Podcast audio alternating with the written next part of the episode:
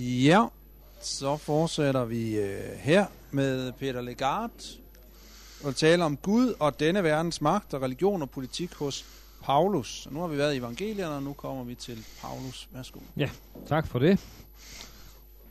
Ja, øh, det, øh, ja. Min agenda består af de her led. Der er en indledning og en afslutning, og så er der tre øh, punkter. Uh, jeg vil præsentere uh, synspunkterne hos Oscar Kuhlmann. Jeg vil også komme ind på uh, det, uh, den forskningstradition, Morten har nævnt uh, nu på Paulus. Og så vil jeg selv komme med nogle refleksioner om Rombrevet kapitel uh, 13. Uh, indledning. Jeg var i øh, efterårsferien i uh, Armenien, og der oplevede jeg i høj grad et samfund, hvor der bestemt ikke er nogen to regimentelærer. Der er kirke og stat viklet uh, meget ind i hinanden, så meget, at uh, det er helt uhørt, at uh, kirken skulle uh, kritisere uh, staten, præsidenten, regeringen eller, eller uh, hvem det nu måtte være. Uh, jeg selv var på et tidspunkt i, uh, til et tidligere besøg i audiens hos deres pave, deres katolikos, og der var også for eksempel den amerikanske uh, ambassadør til stede. Og uh, på et tidspunkt, der udnævnte den USA en ny ambassadør, som så viste sig at være uh, homofil, og det satte kirken sig så meget uh, imod, at uh, man simpelthen ikke, at han aldrig kom til Armenien. Så det er i høj grad viklet ind i hinanden, og derfor skal man også som dansker dernede øh, øh, sørge for at, at, at veje sine ord, fordi et øh, kritisk ord om staten, det er så også en kritisk ord om, om kirken dernede. Det er den ene kontekst, som jeg i hvert fald tog med mig øh, hvor jeg tog mig med mig hjem. Der er hustavlerne hos Paulus, for jeg har, øh, vi kender jo hustavlerne, hvor, hvor Paulus øh, opstiller nogle formaninger til hustru, mænd, hustruer, øh, forældre, børn og øh, herrer og slaver. Og det slår mig jo, når man ser på disse hustavler. Hvorfor er der ikke noget om, om øh, øvrigheden i de her øh, hustavler. Det havde da været meget, meget enkelt at formulere, at øh, den enkelte skal adlyde øvrigheden, og øvrigheden skal sørge for at beskytte den enkelte borger. Hvorfor er der ikke sådan nogle elementer i hustavlerne? Jeg ved det ikke.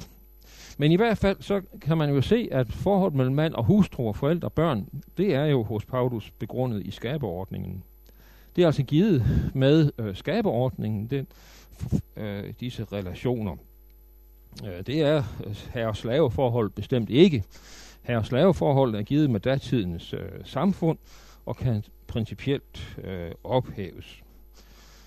Øhm, og hvor, hvor, hvor, hvor figurerer forhold til øh, øvrigheden i det her øh, spil? Øh, Paulus lader i hvert fald ikke eksplicit øh, forhold til øvrigheden være baseret på, på skabelsen. Han kalder det ikke nogen skabeordning. Der er ikke den relation øh, hos Paulus. Og på den anden side, så kan man jo heller ikke bare sammenligne det med slaveriet.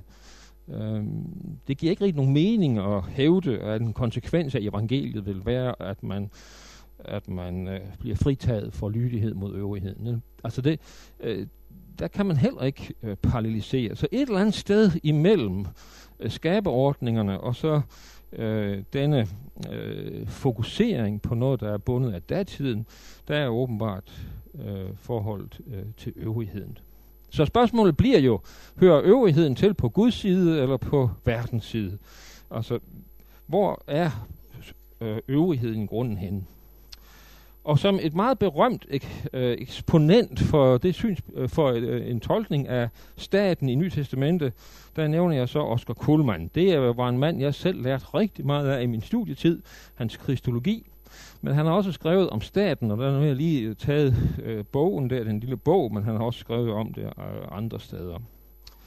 Hans øh, synspunkt er jo altså, at staten ikke er en endegyldig, guddommelig øh, ordning, institution.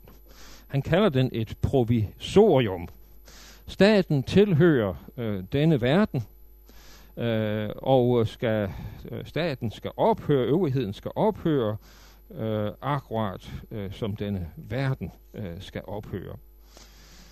Baggrunden for en sådan opfattelse er jo, at Paulus i Rombrevet kapitel 13 sætter lydigheden mod øvrigheden ind i udsagnet, at natten øh, er snart slut, nu kommer dagen.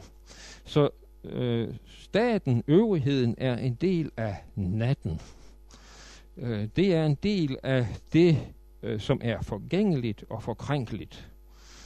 Så det er kun øh, øh i en afledet øh, forstand, ifølge Kuhlmann, at øvrigheden kan siges at være en ordning givet af Gud. Og den er under andre omstændigheder et provisorium. Det specielle for Kuhlmann er nu, at han ser dæmoniske magter bagved øvrigheden. Uh, han uh, bruger blandt andet 1. Korintherbrev kapitel 2, vers 8 som et uh, belæg for det. Uh, her taler Paulus om Guds visdom, og han siger, denne visdom har ingen af denne verdens herskere kendt, for havde de kendt den, ville de ikke have korsfæstet herlighedens herre.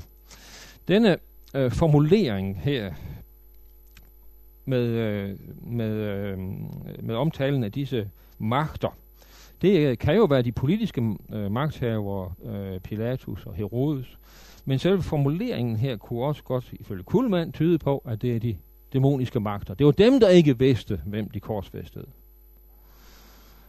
Og Kuhlmann siger sådan, jamen er det ikke begge dele? Sådan at øh, de jordiske øvrighedspersoner i den her sammenhæng i virkeligheden stod i tjeneste for de øh, dæmoniske magter. I den her sammenhæng spiller salme 110 en vigtig rolle. Uh, salme 110, hvor vi har dette øh, proklamation af, at Gud, uh, at, uh, at Gud har lagt alle under sine fødder, eller Herren har lagt alle magter under sine fødder. Og det bliver i Nyt Testamentet jo altså, at Jesus har lagt alle sine fjender under sine fødder. Og der spiller salme 110 altså en rigtig væsentlig rolle øh, for Nytestamentet. I den forstand, at staten får en værdighed, men det gør den alene i kraft af Kristi sejr. I kraft af salme 110. Det er fordi disse magter er besejret af Kristus, at det overhovedet giver mening at adlyde øvrigheden, ifølge Kuhlmann. Og det gælder, øh, han kan belægge det med 1. Korinther 2.8, som vi lige har været inde på, også 1. Korinther 6, hvor der tales om, at øh, vi skal ikke øh, øh, lade os dømme for den værtslige øh, ret, øh, den værtslige domstol, fordi på et tidspunkt skal vi dømme engle, altså dømme magter. Altså der ser han en sammenhæng mellem øh, domstolene og så disse åndsmagter. Og så i Rombrevet kapitel 13, hvor vi har et mærkeligt udtryk, øh, for der siger Paulus jo ikke, at vi skal være lydige mod øvrigheden, men han bruger jo flertalsformen øvrigheder, exousiae, og det er faktisk det ord, der normalt i, øh, eller i hvert fald ofte bruges netop om disse øh, magter. Så derfor bliver konklusionen for Kuhlmann, at det, der står i Rombrevet kapitel 13, altså har, øh, at altså, der er en dobbelt betydning i Rombrevet kapitel 13. At vi skal underordne os øvrigheder, og dermed også de englemagter, som er besejret af, af Kristus. Uh, de er onde, ja, men så længe de så at sige bliver inde under deres bundethed til Kristus, så øh, giver det mening at øh, adlyde dem. Lige så snart de frigør sig fra den lydighed mod Kristus, så øh, skal man øh, forsage dem Øh, og der kan han bruge ordet antikrist, ikke også? Altså hvis øvrigheden bliver en antikrist, og frigør sig fra øh, under, øh, underkastelsen under Kristus, så gælder det om at adlyde Gud mere øh, end mennesker.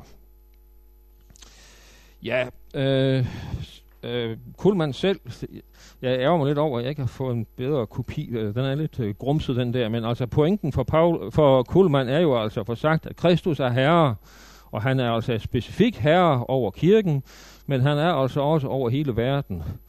Og øh, det er regnum Kristi det hele her, ikke også? Og herude hersker de dæmoniske magter, åndemagterne, men så for så vidt som de er underkastet Kristus, så øh, skal man øh, adlyde øh, disse magter. Ja. Øhm, jeg har nævnt det her, så er det fordi Kuhlmanns øh, øh for, øh, hans øh, tankegang har faktisk spillet en rigtig væsentlig rolle øh, i den senere øh, exegese. Han er jo 50 år gammel eller sådan noget. Ja, han er død nu, men det er 50 år siden, han skrev de her ting, tror jeg. Øhm, hvad skal man sige til det?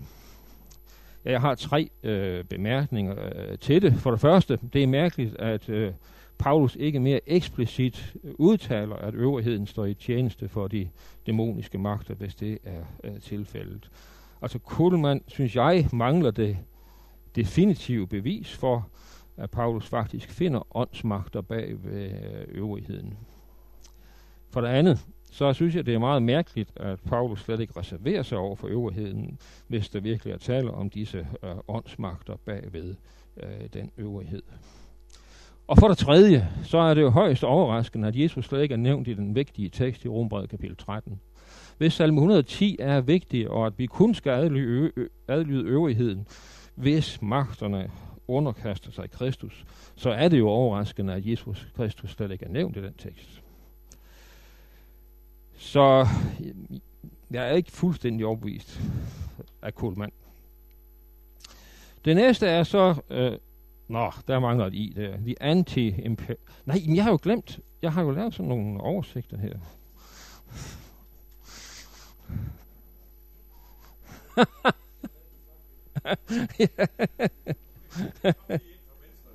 ja. det er det her med, når man begynder at sige til mig, at man stadigvæk er åndsfrisk, ikke?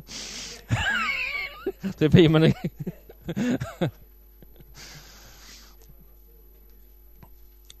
ja, det er jo simpelthen bare lige en aftryk af det uh, slides her. Men altså det andet punkt for mig, det er altså en kort præsentation og stillingtagen til The Anti-Imperial Pole, eller Post-Colonial Pole.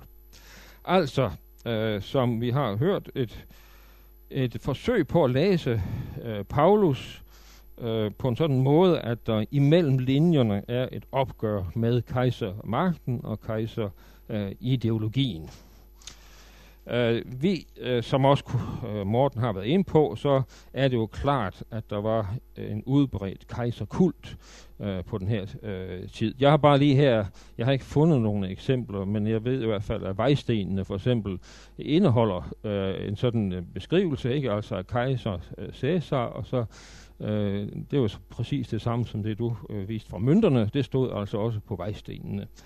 Øh, så og det var jo især uden for Rom, hvor, hvor den øh, tankegang jo øh, var udbredt. Øh, jeg har især fundet det hos N.T. Wright, hans øh, bog her om øh, øh, Paulus, øh, Fresh Perspective, og øh, her om øh, en uges tid, der kommer så en ny bog øh, af øh, N.T. Wright, Paul and the Faithfulness uh, of God. Og akkurat som for Markus' vedkommende, så har Wright også taget stilling til, uh, til uh, Paulus. Um, when Paul places Rome and Caesar on this cosmic map, he is indeed cutting them down to size. He is mocking their own global and cosmic boasts. In a world where many were eagerly worshipping Caesar and Rome, Paul not only reaffirmed the Jewish monotheism, which undermined all self serving and tyranny supporting blasphemies, but also offered repeated hints that the specific claims of this emperor and his empire fell significantly within those larger categories. The power and pretensions of Rome are downgraded, outflanked, subverted, and rendered impotent by the power of love. The love of the one God revealed in the crucified and risen Jesus, Israel's Messiah and Caesar's uh, øh, Lord. Um, I uh, en mere uh, kritisk udgave, så har vi Crossan, uh, som uh, jo var en af initiativtagerne til, til det såkaldte Jesus-seminar, og han har også udgivet øh, en bog øh, om øh, præcis det her. Han har udgivet en bog både om øh, Jesus og om øh, Paulus. Og I kan se undertitlen her, How Jesus' Apostle Opposed Rome's Empire with God's Kingdom. Han har en tilsvarende, How Jesus Opposed the Empire. Øh, så akkurat som det, vi hørte om for evangeliernes vedkommende, så kan man også sige, at det er en, en, forsknings, en udbredt forskningstradition for i uh, Paulus uh, stoffet. Jeg vil bare lige give nogle korte eksempler på det. Nogle tekster. For eksempel, øh, når, øh, når øh, Paulus i øh, Kolossenserbrevet siger, at menigheden bærer frugt og vokser, øh, så skal det ifølge den her øh, tolkning ses som en polemik imod Rom, som en kilde til øh, frugt og, og vækst. Eller når Paulus i 1. Korinther 4 taler om, at, at så skal vi møde Kristus i skyen, ikke?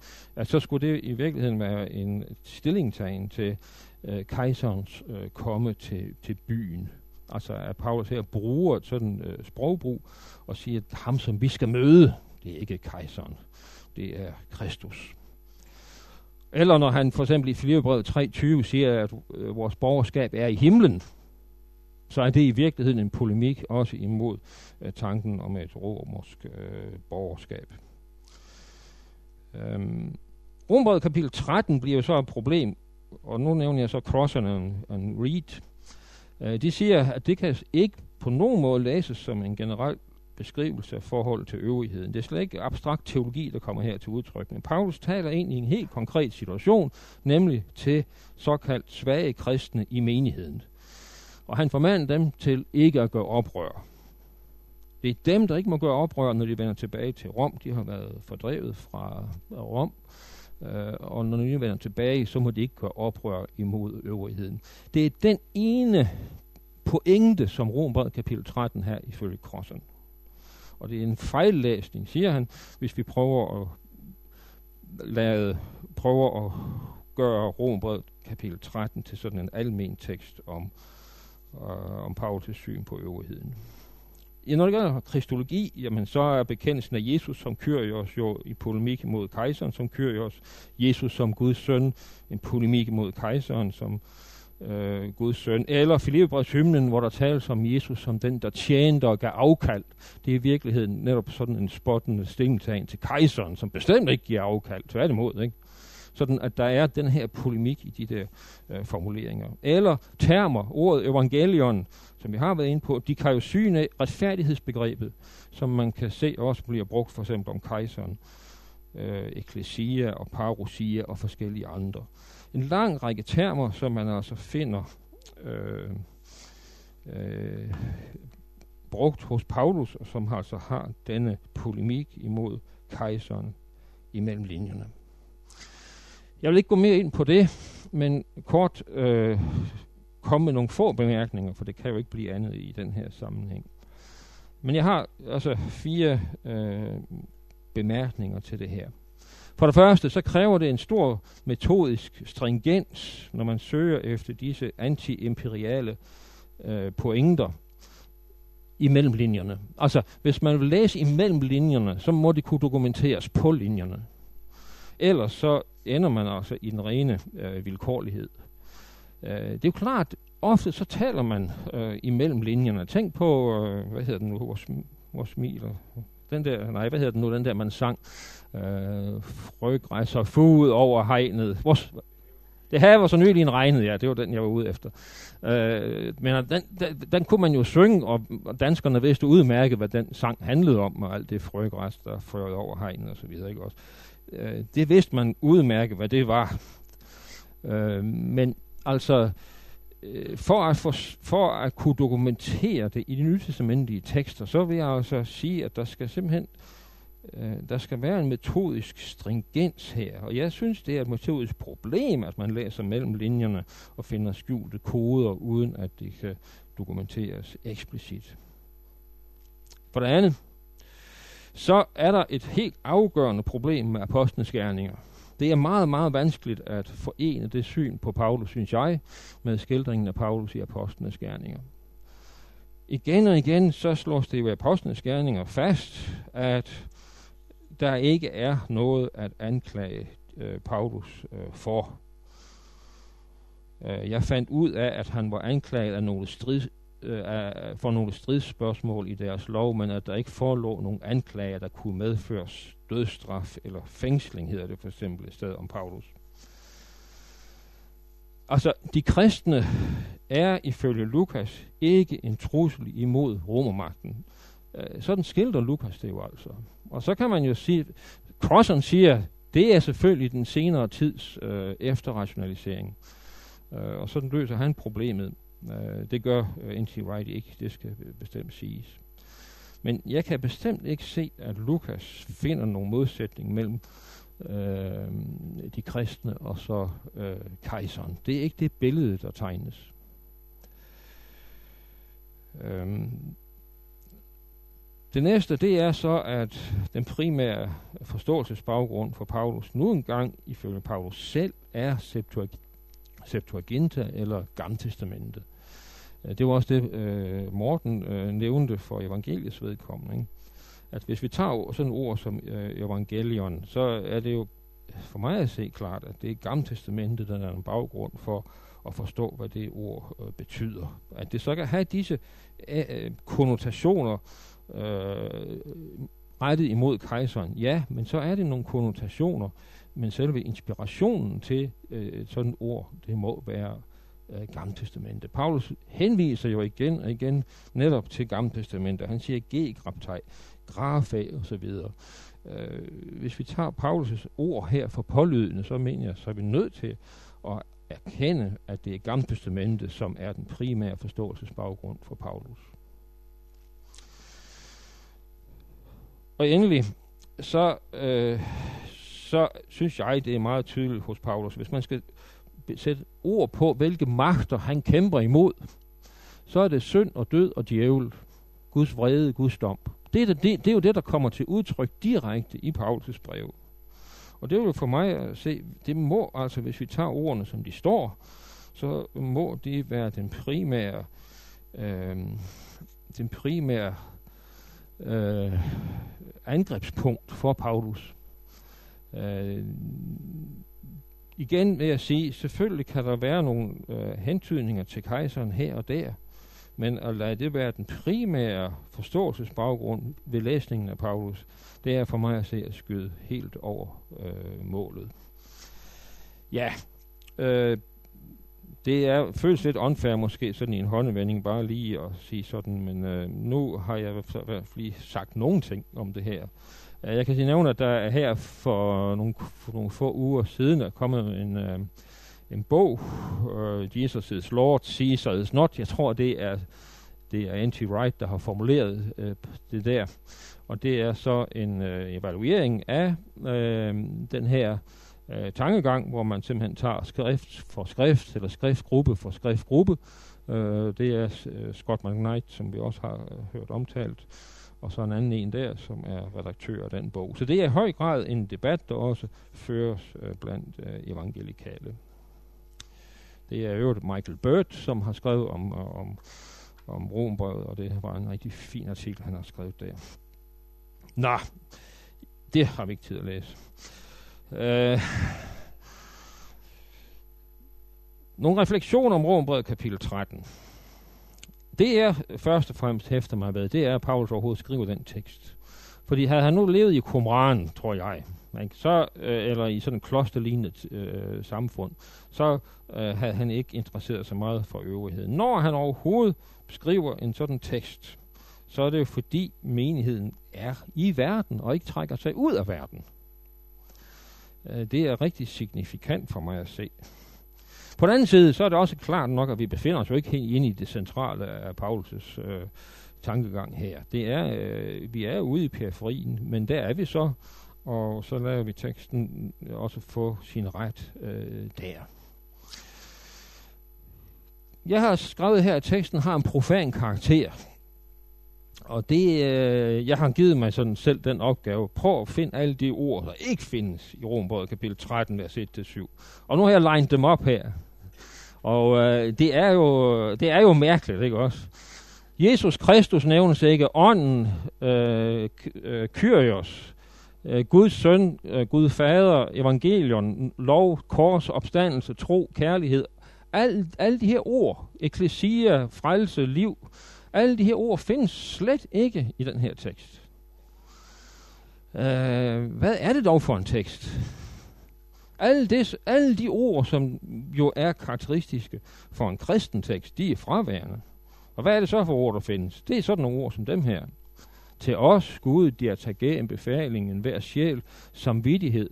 Så kommer svær, ikke? Leitogos, det er jo så et ord, som er sådan, øh, kunne være hentet fra kulten. Øh, phobos, øh, frygt, exosia, det er tage, de er straffende, at underordne sig. Det er en lille sjov ting, at vi har ordet at underordne sig, men ikke lydighed. Og så finder vi ordet vrede også. Altså, det, det er jo nogle specielle ord, vi har her i Rombrevet kapitel 13, vers 1-7. Og hvis man så giver sig til at sammenligne med Rombrevet kapitel 12, så træder det jo så meget desto stærkere frem, øh, det her særpræg ved Rombrevet kapitel 13. Øhm, det er altså et meget stærkt, øh, det, det er altså et meget rationelt bevisførelse, Paulus kommer med her. Øhm, han forventer ty- tydeligvis slet ikke, at øvrigheden handler i overensstemmelse med evangeliet, for der står ikke noget, øh, der er ikke noget om evangeliet i den her tekst. Øhm, ser vi så på Rombrød kapitel 12, så vil vi se, for det første, Rombrevet kapitel 12 er henvendt til menigheden. Det er Rom 13, ikke? Det er henvendt til enhver sjæl, som der står, et hvert menneske. Så der er to forskellige adressater. For det andet, Rombrevet kapitel 12 øh, begrunder etikken med evangeliet. I skal gøre gør sådan ifølge evangeliet. Men Rombrevet kapitel 13, der er ikke nogen motivation med evangeliet. Der er ikke noget indikativ, imperativ osv. osv. Øh, Paulus begrunder ikke denne etik med evangeliet. For det tredje, så handler Rombrevet, Rombrevet kapitel 12 om forholdene i menigheden, mens 13 1-7 handler om forhold uden for menigheden. Og det er jo ganske øh, usædvanligt, at Paulus overhovedet øh, beskæftiger sig med forholdene uden for menigheden. Øh, Paulus henviser ikke til Gamle Testament i den her tekst. Man skulle ellers synes, at der var nok af Gamle Testament at tage fat på. Ikke? Hvor, meget, hvor ofte øh, er der ikke ord om konger og så videre i Gamle Testamentet? Hvor ofte hører vi ikke om profeterne, som skælder ud på kongerne? Men mærkeligt nok, så nævnes øh, Gamle Testamentet slet ikke. Israels historie nævnes heller ikke. Frelseshistorien nævnes ikke. Øh, den eneste måde, øh, frelseshistorien indgår her, det er, at øvrigheden til tilhører natten, altså det, som skal ophøre.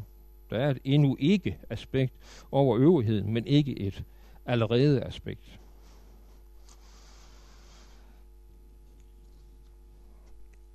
Den her tekst, den har jo tydeligvis en almet præg. Paulus vil sige noget generelt øh, om, om forhold til staten her. Men selvfølgelig er det ikke en udtømmende beskrivelse af, af forhold til staten. Han siger ikke alt, hvad der er værd at sige. For det andet, så adresserer han ikke det her ord til øvrigheden. Øh, det er vigtigt nok, ikke? Det er ikke øvrigheden, der kan bruge de her ord til at, at, at knægte øh, borgerne. Men det her er adresseret til et hvert menneske, som skal adlyde øh, øvrigheden. På den anden side, så er det ikke en sekulær øvrighed, det handler om. Det er ikke en sekulær øvrighed, som vi også har været inde på. Det er altså den kejser, som tiltager sig guddommelig myndighed i større eller mindre grad. Det er ham, der hævder at være Guds søn. Det er den kejser, der tales om her. Det er altså ikke til at forstå, at Paulus han kan sige, som han gør. Og husk lige på, at kejser Claudius i år 49 foretog en etnisk udrensning og fjernede alle jøder fra Rom, og dermed også mange jødekristne. Det her brev er så skrevet 5-6 år senere. Øh, så det er altså den kejser, som foretager en sådan fuldstændig uretfærdig etnisk udrensning, som Paulus han udtaler sig om her. Eller tænk på romerne, som var dybt involveret i henrettelsen af Jesus. Eller tænk på, at disse romere var en besættelsesmagt. De var en besættelsesmagt i Palæstina. Altså, man kommer helt til at tænke på en dansk besættelsesmagt i, øh, under 18. verdenskrig. Kunne man tænke sig, at øh, noget tilsvarende ble, var blevet sagt om besættelsesmagten der?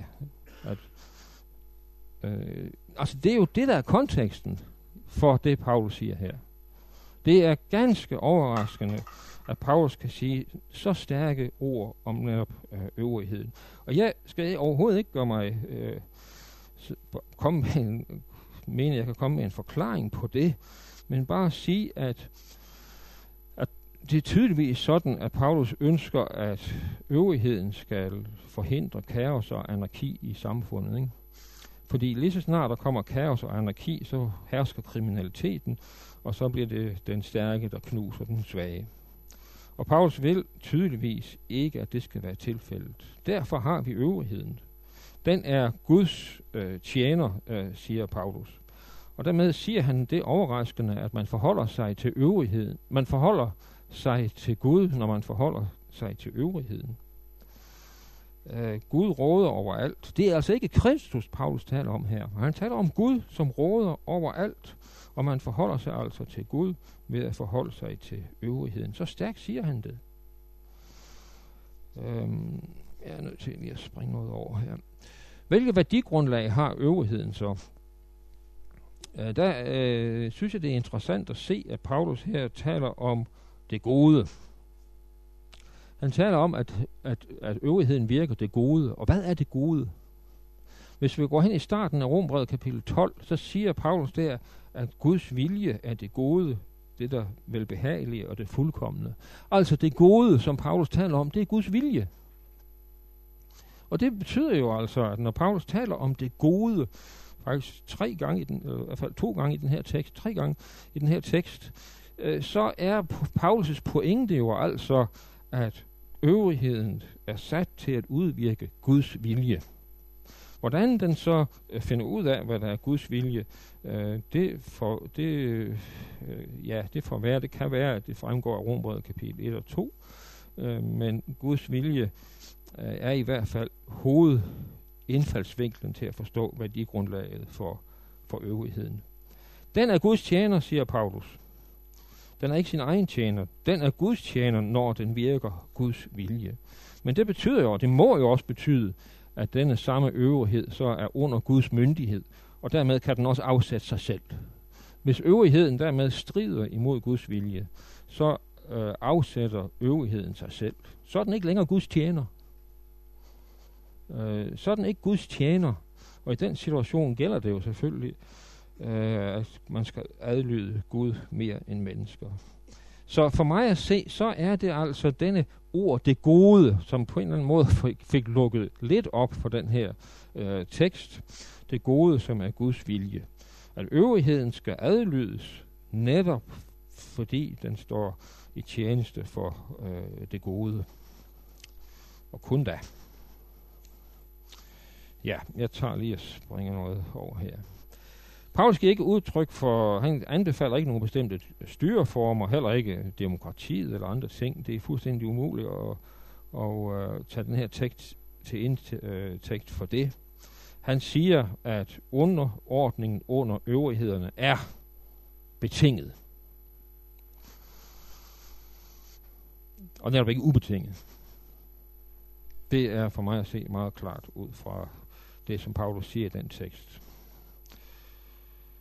Konklusionen bliver så altså, at vi beder i fader vor, komme dit rige, ske din vilje. Og der beder vi altså ikke om det samme i de to bønder.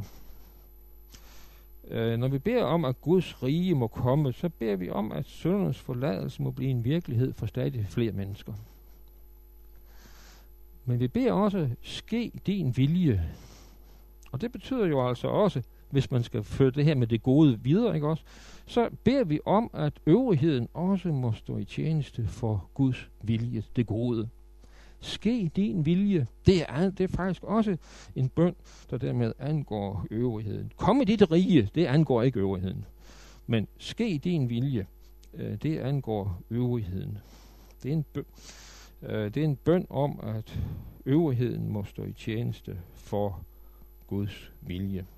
Det er så til sidst, nå, der er sket en fejl her. Jeg vil have skrevet, Jesus er verdens herre, og så vil jeg have, øh, have spurgt, øh, om det er øh, har politiske konsekvenser. Og det, jeg, jeg vil have sige med det her, det er, at det er fokuseret på Gud. Det er mærkeligt, at talen om Jesus som verdens herre slet ikke spiller nogen rolle i den her sammenhæng. Ja. Tak for opmærksomheden.